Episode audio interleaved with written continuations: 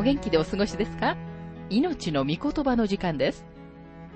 この番組は世界110カ国語に翻訳され、1967年から40年以上にわたって愛され続けている J. バーノン・マギー神学博士によるラジオ番組、スルー・ザ・バイブルをもとに日本語訳されたものです。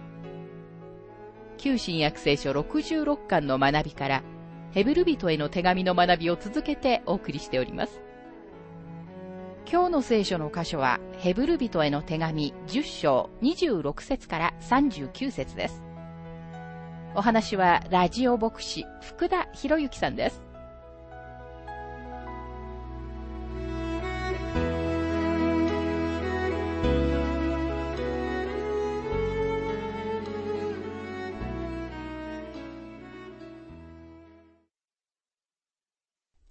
ヘブル人への手紙10章の学びをしていますが、ここには神様を侮ることへの警告がなされています。そしてこの警告はとても厳粛なものです。事実、この警告であなたは背筋を正されるはずです。ヘブル人への手紙10章の26節もし私たちが真理の知識を受けて後、ことさらに罪を犯し続けるならば、罪のための生贄はもはや残されていません。生ける神様の見てに陥ることは恐ろしいことです。シモン・ペテロはそのことについて次のように言いました。第二ペテロの手紙2章の21節義の道を知っていながら自分に伝えられたその聖なる命令に背くよりは、それを知らなかった方が彼らにとって良かったのです。ヘブル人への書簡の警告は、ヘブル人の信者たちに対するものです。なぜなら彼らの多くが宮に生き続け、一部の人々はまだそこで生贄を捧げていたからです。彼らはまだ自分たちがモーセの立法のもとにいるふりをして対面を保っていただけなのです。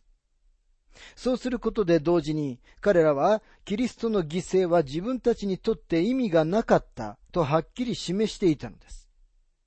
動物の生贄はキリストの犠牲を予示していたのですから、キリストが十字架で死なれた今は、そのすべてが成就されたのでした。ですから神様の命令に従うためにやっていたことが、今は恋に犯した罪になってしまうのです。キリストによって成就されたのにもかかわらず、血の生贄を続けて捧げることは恐ろしい罪でした。彼らはまるで、宮根の生贄が永遠に続くように振る舞っていました。ヘブル人への手紙の著者は、彼らがもう宮に頼ることはできないのだと言っているのです。なぜなら罪のための生贄はないからです。もし罪のためにキリストが死なれたという真理を拒否したのなら、他には罪のための生贄は残されておらず、神様のもとに行く道も他にはありません。彼らは今は宮ではなくキリストに頼るべきなのです。もし彼らがそのようにすることを拒否したなら、彼らには裁き以外には何も残されていません。神様の御言葉はこのことに関連してとても多くのことを語っています。もし私たちが真理の知識を受けて後、ことさらに罪を犯し続けるならばと書かれています。これは生贄を捧げることによって、ことさらに罪を犯し続けることを意味します。これは神様がことさらの反抗であると呼ばれる神様の御言葉に対する態度です。ことさらに犯し続ける罪のために捧げる生贄は、もはや旧約聖書にも、新約聖書にもありません。ヘブル人の手紙10章の27節ただ裁きと逆らう人たちを焼き尽くす激しい人を恐れながら待つより他はないのです。もし2000年以上前のキリストの死が十分でないのなら、十分なものは何一つありません。神様は私たちをあがなうために何か他のことをされることはないのです。キリストはもう一度死なれることはありません。そしてもちろん主はそのようなことをする必要はないのです。真理の知識を受けた人々が宮の儀式と生贄を捧げ続けることは、ことさらに不従順を続けることになります。さて、著者は続けて、モーセの立法と比較をします。ヘブル人への手紙10章の28節誰でもモーセの立法を無視する者は、二三の証人の言葉に基づいて、憐れみを受けることなく死刑に処せられます。次のキリストによる救いとの比較にも注目してください。ヘブル人への手紙10章の29節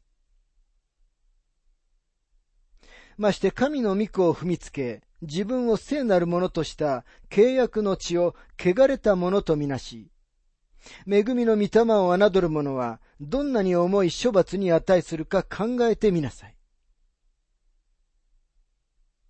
これはおそらく神様の御言葉の中で最も厳粛な警告の一つだと思います。自分を聖なるものとしたのは、キリスト、神様の御子です。彼らはヘブル人への手紙6章6節にあるように、自分で神の子をもう一度十字架にかけたんです。キリストの死が罪の問題を解決するのには十分ではないように振る舞い、そして主が死なれなかったかのように生き続けることは、キリストの血を自分が侮っているもののように扱うことなのです。知識は責任を作り出します。ですからもしあなたが福音を聞いた後、イエス・キリストに背を向けるのなら、あなたは地獄に行くのだということを誰かがあなたに話さなければなりません。これは私が言っていることではないのです。神様が言われることです。ヘブル人への手紙10章の30節私たちは復讐は私のすることである。私が報いをする。また、主がその民を裁かれると言われる方を知っています。神様ご自身が裁かれるのです。神様がこの宇宙の主権を持つ支配者であられます。私たちはやがてすべて神様の見舞いに出なくてはならないのです。神様には裁きの主権があって、神様はそれを放棄してはおられません。神様の厳粛な裁きについて、ペテロは次のように述べています。第一ペテロ4章の17節から18節なぜなら裁きが神の家から始まる時が来ているからです。裁きがまず私たちから始まるのだとしたら、神の福音に従わない人たちの終わりはどうなることでしょう？義人が過労して救われるのだとしたら、神を敬わない者や罪人たちは一体どうなるのでしょう？ヘブル人への手紙10章に戻りますが、31節生ける神の手の中に陥ることは恐ろしいことです。この説はとても興味深い説です。この説に少しの時間を費やすのは有益なことです。この説はクリスチャンのためであり、また未信者のためでもあります。生ける神様の見ての中に陥るのは確かに恐ろしいことです。旧約聖書エズラ記7章9節には、神様の見てについて次のように書かれています。すなわち彼は、第一の月の1日にバビロンを出発して、第五の月の1日にエルサレムに着いた。彼の神の恵みの見てが確かに彼の上にあった。この説では神様の見ては良いことのためにこの人の上にありました。そして神様はご自分の見てを良いことのためにあなたの上に置くことを望んでおられます。でも時々神様はご自分の子供たちの上にとても重たい見てを置かれます。時々神様はご自分の子供たちを懲らしめられます。あるいは神様は彼らを特別な場所に連れて行って彼らを懲らしめられます。ダビデもそのような場所に連れて行かれました。彼は詩編32編の4節で次のように告白しています。詩編32編の4節それは見てが昼も夜も私の上に重くのしかかり、私の骨髄は夏の日照りで乾ききったからです。ダビデは自分の罪を隠そうとしましたが、神様は彼にその罪を告白させ、取り扱うように強いられました。それと似たような理由で、神様の子供たちである私たちの上に、神様の重い見てが置かれることがあるのです。でも神様の懲らしめの見ては、裁きの見てとは全く違います。神様は復讐は私のすることである。私が報いをすると言われます。神様は恨みのこもった執念深いやり方で復讐することはなさいません。でも神様は罪を裁かれます。そのことは今の時代に強調される必要のあることです。もう一度支援記者に耳を傾けてください。詩編75編の8節主の見てには杯があり、よく混ぜ合わされた泡立つ葡萄酒がある。主がこれを注ぎ出されると、この世の悪者どもはこぞってそのカスまで飲んで飲み干してしまう。ご覧のように預言者と同じように詩篇記者も、裁きは怒りの杯が満たされた時にやってくると語っています。そして今日その怒りの杯は満ちようとしています。神様は急いではおられません。神様は忍耐深いお方であり、誰一人として滅びることは望んではおられません。でも裁きの杯は満ちようとしています。そしてその杯は苦い杯なんです。この神様の裁きの杯は、神の御子を踏みつけ、自分を聖なるものとした契約の地を、汚れたものとみなし、恵みの御霊を侮る者すべての行く手に待ち受けています。もしあなたがキリストが十字架の上であなたのために成し遂げてくださったことを侮るなら、あなたの行く手には裁き以外の何者もありません。あなたには何の希望もないのです。著者がヘブル人の信者たちに対して主張しているのはそのことです。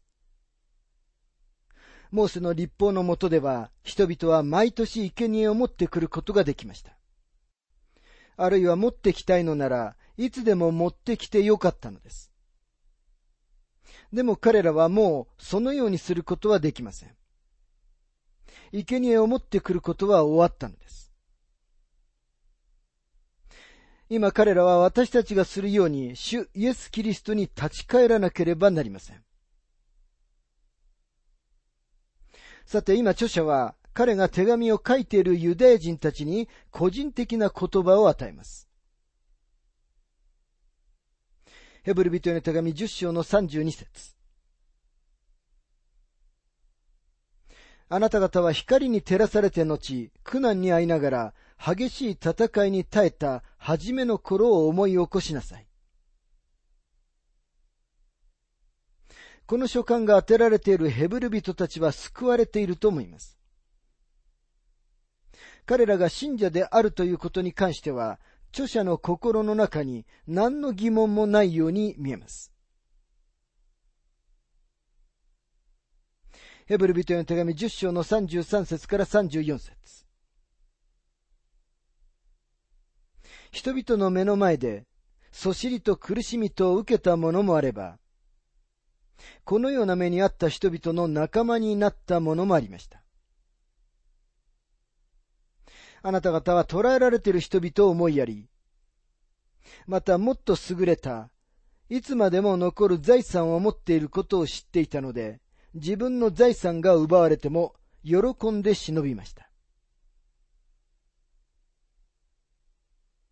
人々の目の前でと書かれています。クリスチャンたちは公共の見せ物にされたのです。またここには自分の財産が奪われても喜んで忍びましたと書かれています。明らかに一部の信者たちは自分の信仰のために投獄され、また他の人々は自分たちの財産を没収されました。著者は彼らにこの試練の時の彼らの信仰と忍耐とを思い起こさせています。ヘブル人への手紙10章の35節ですからあなた方の確信を投げ捨ててはなりません。それは大きな報いをもたらすものなのです。あなた方の確信を投げ捨ててはなりませんとは、ヘブル人への手紙10章の23節にあるように、私たちは動揺しないで、しっかりと希望を告白しようではありませんか、のもう一つの言い方です。ヘブル人への手紙10章の36節あなた方が神の御心を行って約束のものを手に入れるために必要なのは忍耐です。聖書の中では忍耐と信仰は結びつけられています。試練のただ中で信仰を働かせた後は、彼らは信仰の成就という将来の希望に忍耐を示すべきなのです。ヘブル人への手紙10章の37節もうしばらくすれば、来るべき方が来られる。遅くなることはない。この箇所についてマギー博士は次のように述べています。私は、マギー博士、もし主が来られるのが遅かったなら、またお会いしましょう。という表現を何度も聞きますが、主は遅れることはありません。一部の人たちは、まるで主がご自分の来られるのを延期し続けて遅れておられるかのように振る舞います。しかし主は遅れることはありません。主が来られることは主のカレンダーに書かれてあるからです。では主はいつ来られるのですかと聞く人がいると思いますが、主は私にはご自分のカレンダーを見せてはくださいません。ですから私にはわかりません。一部の人々が、まるで自分たちは主のカレンダーを見たかのように語るのを聞きますが、でも彼らは人間のカレンダーを見ているのだと思います。なぜなら神様のカレンダーを見た人は誰一人いないからです。でもキリストが決められた日に来られることは確かです。主が最初に地上に来られたのと同じように、それは確かなことなのです。ヘブル人への手紙10章の38節私の義人は信仰によって生きる。もし恐れ退くなら、私の心は彼を喜ばない。この説はハバクク書2章の3節から4節からの引用で、ローマ人への手紙にも、ガラテア人への手紙にも引用されています。ハバクク書2章の3節から4節この幻は定めの時について証言しており、終わりについて告げ、まやかしを言ってはいない。もし遅くなっても、それを待て。それは必ず来る。遅れることはない。見よ、彼の心はうぬぼれていて、まっすぐでない。しかし正しい人は、その信仰によって生きる。これはとても重要な説です。この説を引用しているそれぞれの書簡は違うところに強調点を置いています。ローマ人への書簡では強調点は、義人は信仰によって生きる。つまり神様がどのようにして罪人を義と認めてくださるか、この義人にあります。しかしヘブル人への書簡のここでは、強調点は、義人は信仰によって生きる、この生きるというところにあります。ここまで生ける神様に関する言及がいくつかありましたし、この書簡は生きておられる鳥なし手のことを教えています。この方は私たちのために十字架で死なれ、死から蘇られたお方です。ですから強調点は、主の蘇りと、主が神様の右手において生きておられるキリストであるというところにあります。ですから、主のものである私たちには、生ける神様と、神様の右手には生ける救い主とがおられるのですから、私たちは信仰によって生きるべきなのです。前にも言いましたが、私たちの信仰は向こう水な行動ではありません。私たちの信仰は神様の御言葉に基づいています。義人は信仰によって生きるのです。さて、ガラティア人への書簡では、パウロは信仰を強調しています。義人は信仰によって生きるのです。もし恐れ退くなら私の心は彼を喜ばないと書かれています。恐れ退くとは、法をしまうことを意味しています。ヘブル人への手紙10章の39節私たちは恐れ退いて滅びるものではなく、信じて命を保つものです。ヘブル人への手紙の著者は、彼らがすでに退いたとは考えてはいませんでしたが、そのようにする危険について語り、彼らにこの警告を与えています。恐れ退くとは、法をしまうことを意味していますから、信者はすべての法を広げなければなりません。彼の言っているのは、信者は法を縮めてしまうこともあり得るということです。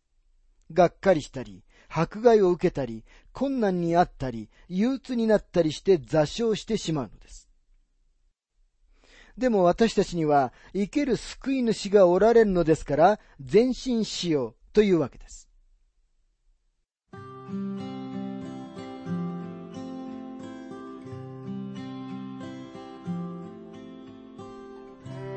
命の御言葉お楽しみいただけましたでしょうか？今回は、侮る危険というテーマで、ヘブル人への手紙10章26節から39節をお届けしました。お話は、ラジオ牧師、福田博之さんでした。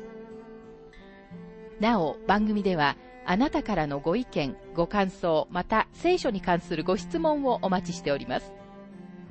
お便りの宛先は、郵便番号592-8345大阪府堺市浜寺昭和町4-462浜寺聖書協会命の御言葉の係。メールアドレスは全部小文字で ttb.hbc.gmail.com または浜寺 at 浜寺バイブル .jp hamaderabible.jp です。どうぞお気軽にお便りをお寄せください。それでは次回までごきげんよう。